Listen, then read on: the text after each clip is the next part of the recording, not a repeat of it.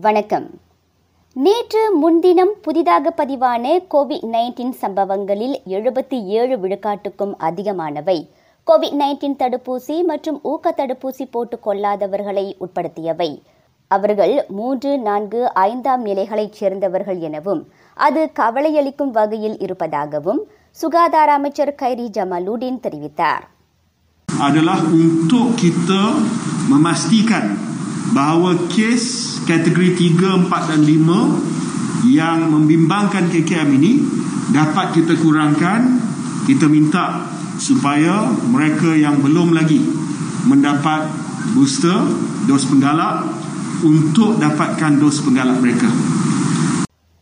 ஊக்க தடுப்பூசி கிருமி தொற்று பரவலை குறைக்க உதவுவது ஆதாரப்பூர்வமாக நிரூபிக்கப்பட்டுள்ளதாகவும் அவர் சொன்னார் இவ்வேளையில் தினசரி கோவிட் நைன்டீன் சம்பவங்களின் எண்ணிக்கை இனி ஒவ்வொரு நாளும் மாலையில் அறிவிக்கப்படாது என அமைச்சர் கூறினார் மறுநாள் காலை பத்து மணிக்கு பிற தரவுகளுடன் அது அறிவிக்கப்படும் Bermula pada hari esok, bilangan kes harian tidak lagi akan diumumkan pada petang hari tersebut.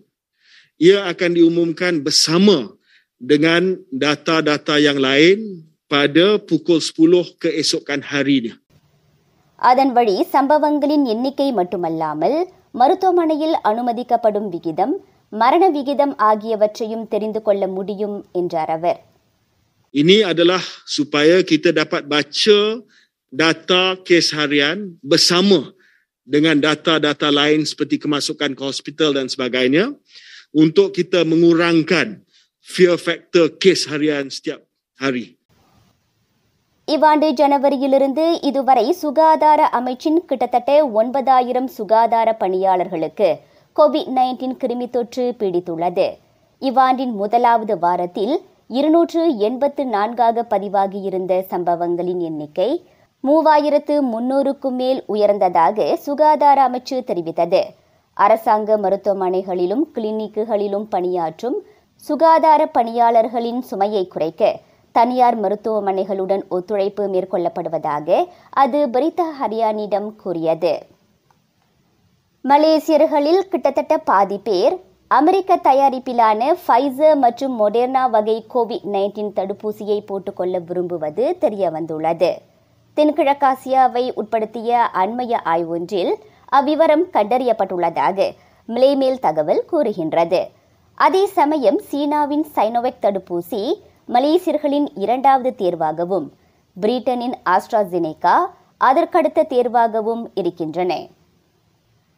நாடு முழுவதும் இதுவரை ஐந்து முதல் பனிரெண்டு வயதுக்கு கீழுள்ள சிறார்களில் இரண்டு லட்சத்து எண்பத்து ஒன்பதாயிரத்து தொள்ளாயிரத்து பனிரெண்டு பேர் முதலாவது தடுப்பூசி போட்டுள்ளனர்.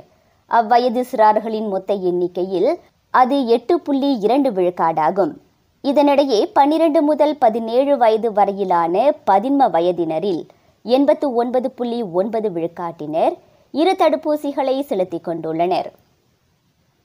இம்மாதம் ஏழாம் தேதி வரை முப்பத்து மூன்று லட்சத்து முப்பத்து ஐந்தாயிரத்துக்கும் அதிகமான வயதானவர்கள் அதாவது தொன்னூற்று ஆறு விழுக்காட்டினர் இரு தடுப்பூசிகளையும் போட்டு முடித்திருக்கின்றனர். இருபத்தி இரண்டு லட்சத்து ஐம்பத்தி எட்டாயிரத்துக்கும் மேற்பட்டோர் ஊக்க தடுப்பூசி பெற்றுள்ளனர். நாட்டின் எல்லைகள் மீண்டும் திறக்கப்படும் வரை லங்காவி அனைத்துலக பாதுகாப்பான பயண திட்டம் நேற்று தொடங்கி நீட்டிக்கப்பட்டுள்ளது. கோவிட் நைன்டீன் மீதான அமைச்சர்கள் கூட்டத்தில் அம்முடிவு எடுக்கப்பட்டதாக அறிவியல் தொழில்நுட்ப புத்தாக்க அமைச்சு தெரிவித்தது. செய்திகள் நிறைவடைகின்றன. நான் சுகந்த மலர் முனியாண்டி வணக்கம்.